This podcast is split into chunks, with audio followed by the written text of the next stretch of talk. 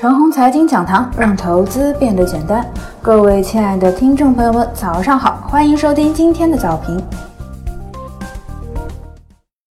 中长线和短线的心理区别。我的中长线做法呢是研判好中长线的主流风格，风格之下精选个股，而后长线持有。偶尔非准确时或者叫随心的，在股票大涨中抛出二到三成的仓位，等股价再次下来之后，也是随心的回补。这啊是中长线的要求，而短线呢就不一样了。听到一个能说的短线课啊，说的头头是道。他具体呢是这么说的：分钟线下的各种指标，中枢平台如何运用？短线支撑在哪里？短线压力位在哪里？跌破什么位置要减仓？突破什么位置要加仓？这种种啊，不是说不可取，只能说是中长线和短线呢各有优劣。中长线啊需要的格局太大了。而人心却通常较小，容易扛不了那么久。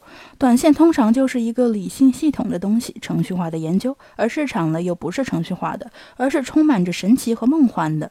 所以啊，短线客呢相比于市场显得格局太小。最近的市场啊，短线客呢可不好受了。就比如节后爆炒抄底盘，你真的以为是短线客抄底的吗？那还真不是了，而是那些啊中长线风格的资金抄底为主。短线没有格局啊，怎么抄底呢？而后一路上涨，短线客会追高吗？也不会，而是一路的看着。之前呢，短线玩得很溜的短线客，节后呢一直在看着，这是为什么呢？因为啊，他们缺乏买入的前提，缺乏技术面的支撑、趋势支撑。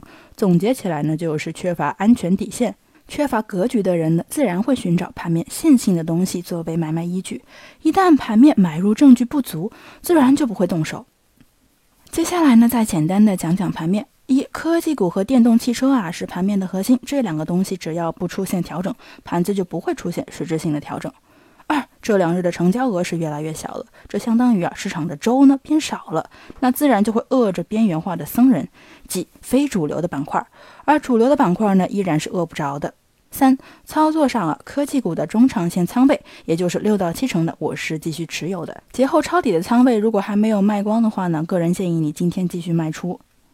四个人呢，在科技股这个领域已经混了将近两年了。科技呢是能涨能跌，最近科技股能涨，千万不要认为会一直的涨下去。